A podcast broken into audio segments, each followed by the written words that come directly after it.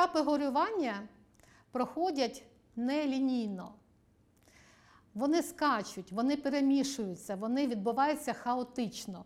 Наприклад, ми можемо з вами а, переживати депресію, а потім опинитися в стані, коли ми знову не віримо в те, що це відбулося. Або ми можемо з вами вже змиритися з тим, що а, з нами сталося, і вже почати адаптуватися до нового життя.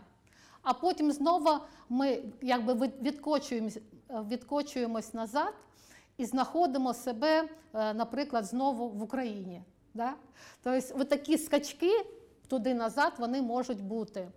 І буває так, що вони е, просто так переміжуються між собою на протязі дня.